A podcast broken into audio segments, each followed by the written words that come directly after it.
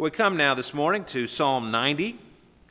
Uh, we're going to sing it, uh, at least a, a, paraphrase of it from Isaac Watts in just a moment. Uh, the famous hymn, Our God, Our Help in Ages Past, Our Hope for Years to Come, Our Shelter from the Stormy Blast, and Our Eternal Home.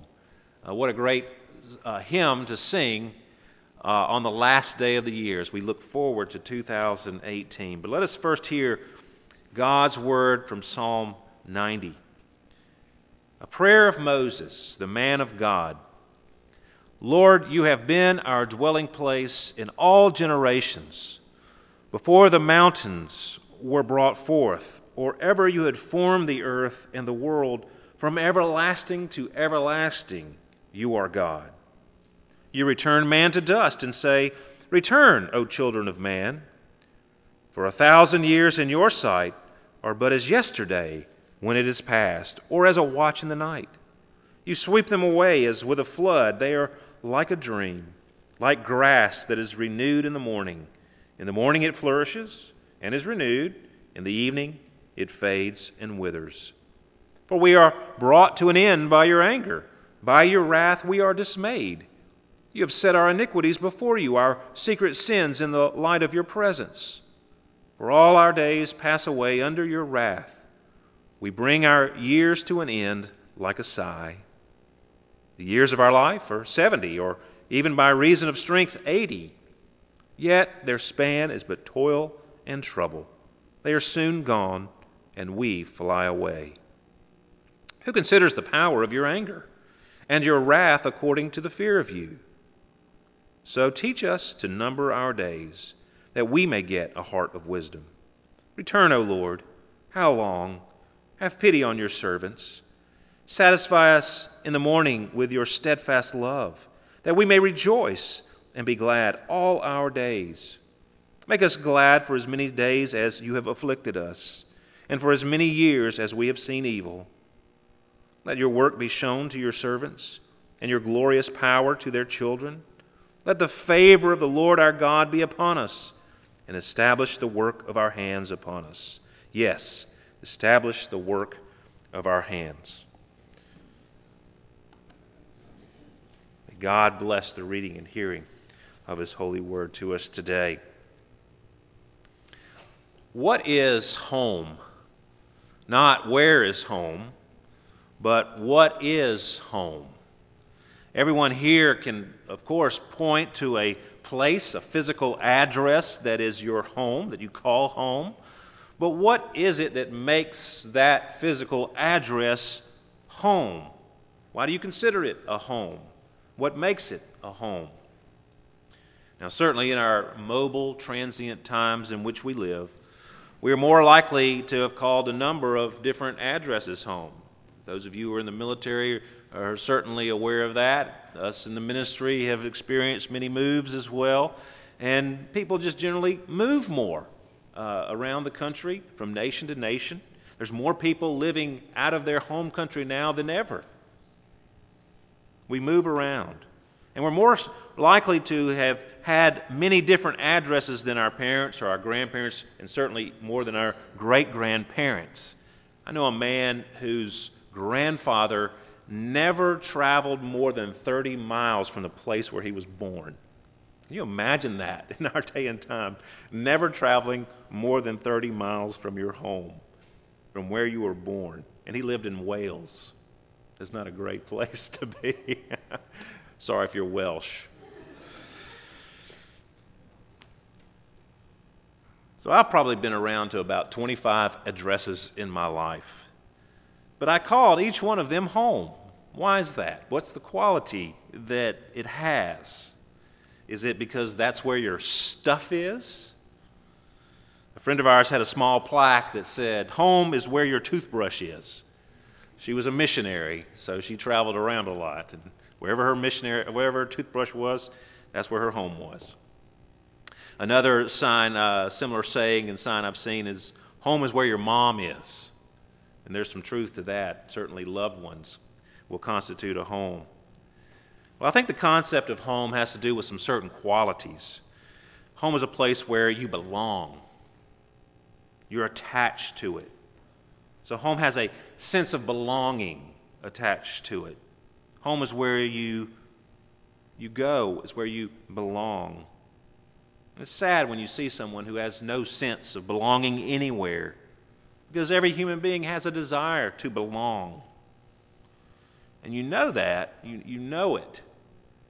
You know each human being has that sense of a need to belong because of the feeling you get when you're in a place where you don't belong.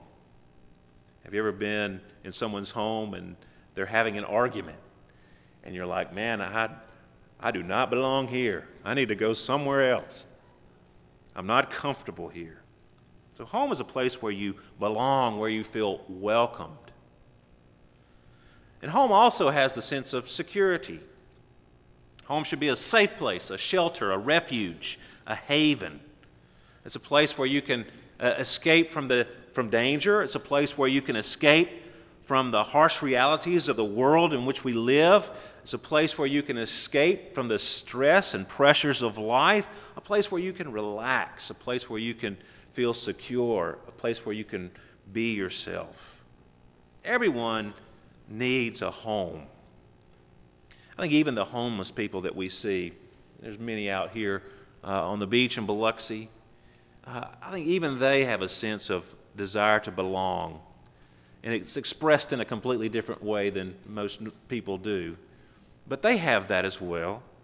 It's a human need that we have to be at home. Now, this psalm begins with a note that says, It's a prayer of Moses, the man of God. It's the only psalm uh, attributed to him. There are a couple of other songs that Moses wrote that are uh, recorded for us in the Pentateuch.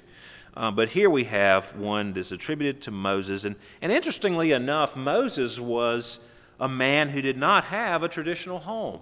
If you think about his life, he didn't have a traditional home, but he found, according to this psalm, his true home. Moses was taken from his mother's home when he was young to live as the son of Pharaoh's daughter. And Pharaoh was the very man who was trying to kill him and his fellow Hebrew boys, baby boys. So Moses went to a place to live eh, with the royal folks who actually wanted to kill him. So he didn't belong there, really. And then, of course, when he uh, committed murder. He killed the man who was the Egyptian who was oppressing his fellow Hebrew. He was no longer welcome in Egypt. He, he couldn't call Egypt home anymore. And he fled to Midian. And I'm sure he made a home there as he got married and shepherded in the, in the wilderness there. But then God called him out of that. To do what? To, to take the children of Israel out of Egypt, out of bondage, and what did they do then? They wandered around in the wilderness for 40 years. And just as Moses could see the destination to which he was heading, the promised land, he was forbidden to enter it. So he never had a traditional home, a settled home. Yet, in spite of all this, Moses had a home. Look at verse 1. Lord, you have been our dwelling place in all generations. Moses' home, his dwelling place, his habitation, his refuge was not a place. His home was the Lord God. The Lord God was where he got his sense of belonging. The Lord God was where he found his security. It was from the Lord God that he got his comfort and his peace when you know that the Lord God is your home, nothing can take that away from you. See, Moses shifted around from Egypt, from the palace to, to the wilderness, and then wandered around in the wilderness. But he had all those things that make for a home because he had the Lord. And look at verse 2. Before the mountains were brought forth, or ever you had formed the earth and the world, from everlasting to everlasting, you are God. The Lord God is from everlasting to everlasting. That's a long time. Everlasting to everlasting is forever, it's eternity. And if your home is God, you have an eternal home. The other day, when we were up in Clarksdale, my wife's hometown, we went by the house where she grew up. And it was empty and had been for some time, and the house was decaying. It looked terrible. It needed to be painted, it needed to be repaired. You could see the evidence of it all around. And the, the streets uh, that she uh, used to ride her bike on uh, around in the neighborhood, and, and the little river that ran by was, was unkempt. And she called this place home from birth all the way to our early years of our marriage, or her parents lived there uh, up until the early years of our marriage. See, that earthly home that she had did not last. Could probably knock it down now, and no one would miss it. It was a no, no longer a place where she belonged. So we, we drove up to the house, and she got out, and I sat in the car, and she walked around, and uh, she walked around the back, and she took so long, she was peeking through the windows and such. I began to get worried that somebody had knocked her on the head or something. And so I got out of the car and went looking for her. See, there was not even a place that you felt secure anymore. This place that she used to call home, a place that she used to, to feel secure in, that, that was her place where she belonged. And that's the way it is with everything this life has to offer in the way of belonging and security. Everything about this world is temporary. I mean, if you have made, if you put everything you have into having a home here, well, it's going to be taken from you. You're going to die. Your home's going to decay. Your body's going to decay. You want security? Your health is going to go bad. One day, sooner or later. It happens to all of us. There's a one in one chance that we're going to die unless the Lord comes back first. That's the only option for us. But when the Lord God is your dwelling place, when you belong to Him, nothing can take your home, your sense of belonging, your security away. Now, when you really think about life, as Moses does here in this psalm, it makes you see the, the need we have to find our true home in the Lord. I mean, this is a pretty depressing psalm when you read through the, the middle section of it. But you don't get a sense of any bitterness uh, on Moses' part. And when you see it, as you look through this, you see the need to find your true home in the Lord. Now, uh, James Montgomery Boice, uh, in his commentary on this psalm, speculates, I think for good reason, that Moses wrote this towards the end of his life after uh, a number of uh, difficulties that he went through. His sister Miriam died. Now, Miriam was a, a major factor in the Exodus. Well, she wasn't certainly perfect. There was a few episodes where, where uh, she was quite imperfect. But of course, Moses felt that loss of his sister. And his brother Aaron died. Aaron, who had been beside him during this whole 38, 40 years of being in the desert, supporting him. Not perfectly, of course, yes, but still, he lost it. He lost his brother. And then, of course, the thing that happened when he struck the rock twice and he was forbidden from entering the, the promised land, along with that first generation of people on the Exodus. So you can imagine what Moses was going through the loss of two siblings, you know, he's inside of the promised land that he's been traveling to for almost 40 years, putting up with all these people complaining and griping, and him standing between them and God and praying for them and judging them, not in a bad way that we use today, but being the, the arbiter of all their disputes. He, he endured all that and, and did not get to, to go to where they were going. And you can, as you read this, you, you, you feel the, the, the pain and the difficulty, you know what he's talking about. You return man to dust and say, Return, O children of man. He knew his own mortality, and he had seen his siblings die. For a thousand years in your sight are but as yesterday when it is past, or as a watch in the night. You sweep them away as with a flood. They are like a dream, like grass that is renewed in the morning. In the morning it flourishes and is renewed, in the evening it fades and withers.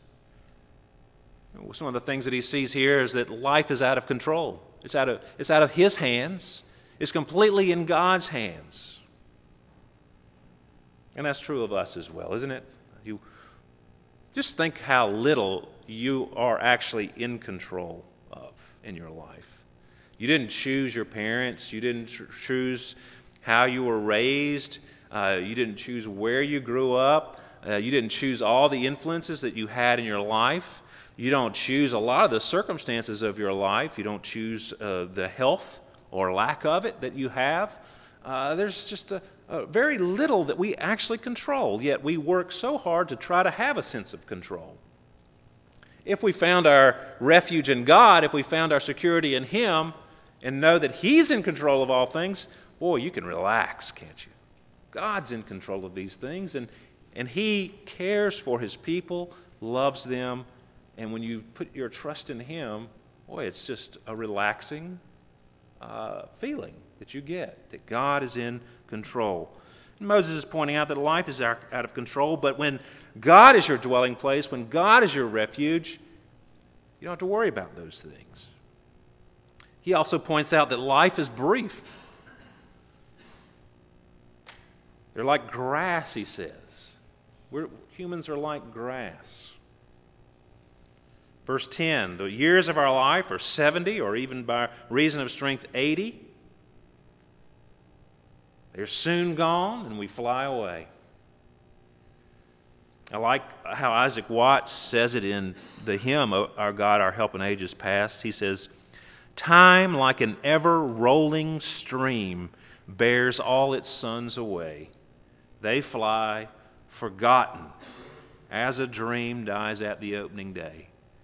You know, I had a crazy dream last night. I was I was getting ready for church, and because we had traveled, I had forgotten all my T-shirts and underwear, and I couldn't find them anywhere, or and there was none in my house, and no one would help me, and they kept hindering me, and I had my dress shirt on, and I was dressed. I don't know how I got dressed, but I was just yelling at everybody because I was wanting to get there and, and do it. And I know I had other dreams, but they all just disappeared uh, as I woke up. And that's kind of like our life. I mean, he's saying that. Our life is like a dream. We're in the midst of it, we're in the story, and then we wake up and it's over. Jason Isbell, who's a popular singer, he's got a great line in one of his songs. He says, Time moves slow when you're 17 and picks up steam at 21. And let me tell you, after 21, it's picking up steam, it starts rolling downhill and it's going faster and faster and faster. I feel like we just did this. We just had a New Year's sermon, didn't we? Just a last week or something, sometime. Yes, this year has flown by, and each one keeps going shorter. Now, if you're 17, you don't know what I'm talking about, but if you're 71, you do. Or even if you're 31 or 41 or 51, you know what I'm talking about. Our life is short, even when it's long. It goes by very quickly in the grand scheme of things. Teach us to number our days, that we may get a heart of wisdom, he prays. to, to understand the brevity of life and to make the right choices because of that. That gives you wisdom when you think about we're not guaranteed another moment, another day. Well, make the important things the important things if you've only got a short time to do it. So life is out of control, life is brief, and he goes on and says life is full of trouble. Look at verse 10. You know, our lives are 70, or even by reason of strength 80, yet their span is but toil and trouble. And he's talking about sin.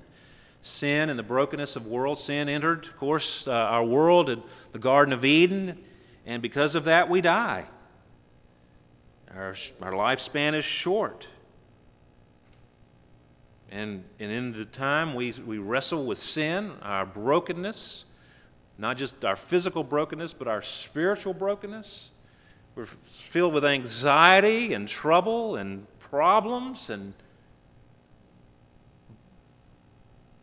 toil and trouble. But if God is your refuge, you've got eternity. He's from everlasting to everlasting. And you belong to Him, and you have security even when there is trouble, even when there is poor health, even when there are broken relationships. And he says this, this line here Our years end like a sigh. That's so sad. T.S. Eliot, in his famous poem, The Hollow Men, the last line of the poem takes off on this. He says, This is the way the world ends, not with a bang, but a whimper. Well, if God is not our refuge, there's not much hope in this out of control, brief, troublesome life. But if the Lord is our refuge, our home, then we have nothing to fear. We can face the days with joy. We can face the days with confidence. We can rest in knowing that our Heavenly Father is in control of everything. Verses 12 to the end is, a, is where the prayer kicks in. Teach us to number our days. Yes, to number our days that we may get a heart of wisdom. The person who's aware of the brevity of life is wiser than the person who thinks that they'll never die. You know, teenagers are often told that they think they're invincible, and bad things happen because of that attitude. They do stupid things sometimes. You know, hey, watch this, and you know, the YouTube video is banned after that. So teach us to number our days. And he cries out to the Lord, and that's what we should all do. Return, O Lord, how long? Have pity on your servants. He's crying out for mercy. Satisfy us in the morning with your steadfast love, that we may rejoice and be glad all our days. Make us glad for as many days as you have afflicted us, and for as many years as we have seen evil. And that will certainly be the case of all those who find their true home in the Lord. They will know everlasting gladness and joy in their lives, even as they live on this earth and on into the new heavens and the new earth. Let your work be shown to your servants, verse 16 says, and your glorious power to their children. Now, we live on this side, the New Testament side of Psalm 90. Moses didn't see what we have seen. We have seen God's love demonstrated for us that while we were still sinners, Christ died for us. 1 John 4 says, In this the love of God was made manifest among us. Moses wanted to see your see his work. We want to we want to experience your steadfast love. Well, we have. We have seen his work, the greatest manifestation of his love of all time. That God sent his only Son into the world so that we might live through him. And this is love. Not that we have loved God, but that He loved us and sent His Son to be the propitiation for our sins, the sacrifice of atonement for our sins, that we might be cleansed, that we might know the favor of the Lord our God, and that our work might be established. It's a wonderful prayer for the new year. It's a, wonderful perspective to, to have on the new year's. We think about our lives and the brevity of it, and the need for our faith to rest upon the one who is our true home. The need we have of putting all, all of our eggs on Christ in His basket. He's the, he's the demonstration of God's love to us.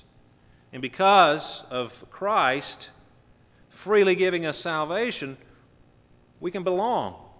We belong to God. We are His, and He is mine we can have security. He knows the number of hairs upon our heads, and, and not one sparrow falls to the ground without His knowledge. And He uh, even turns our difficult things into good things, Romans 8, Romans 8 28 tells us. He's our dwelling place, our refuge, our shelter, our security, our peace. He's everything because of what Christ has done for us. So the prayer has been answered and will be answered in even more concrete ways when Christ returns. And we look forward to that day. What's your true home today?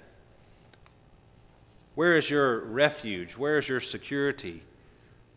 To whom do you belong? Let's pray together. Heavenly Father, we, we need you more than we can even imagine. Uh, sometimes, Lord, we're not even aware of our own sinfulness and brokenness, and we need to be awakened to the brevity of life and the futility of trying to control things ourselves, and, and, and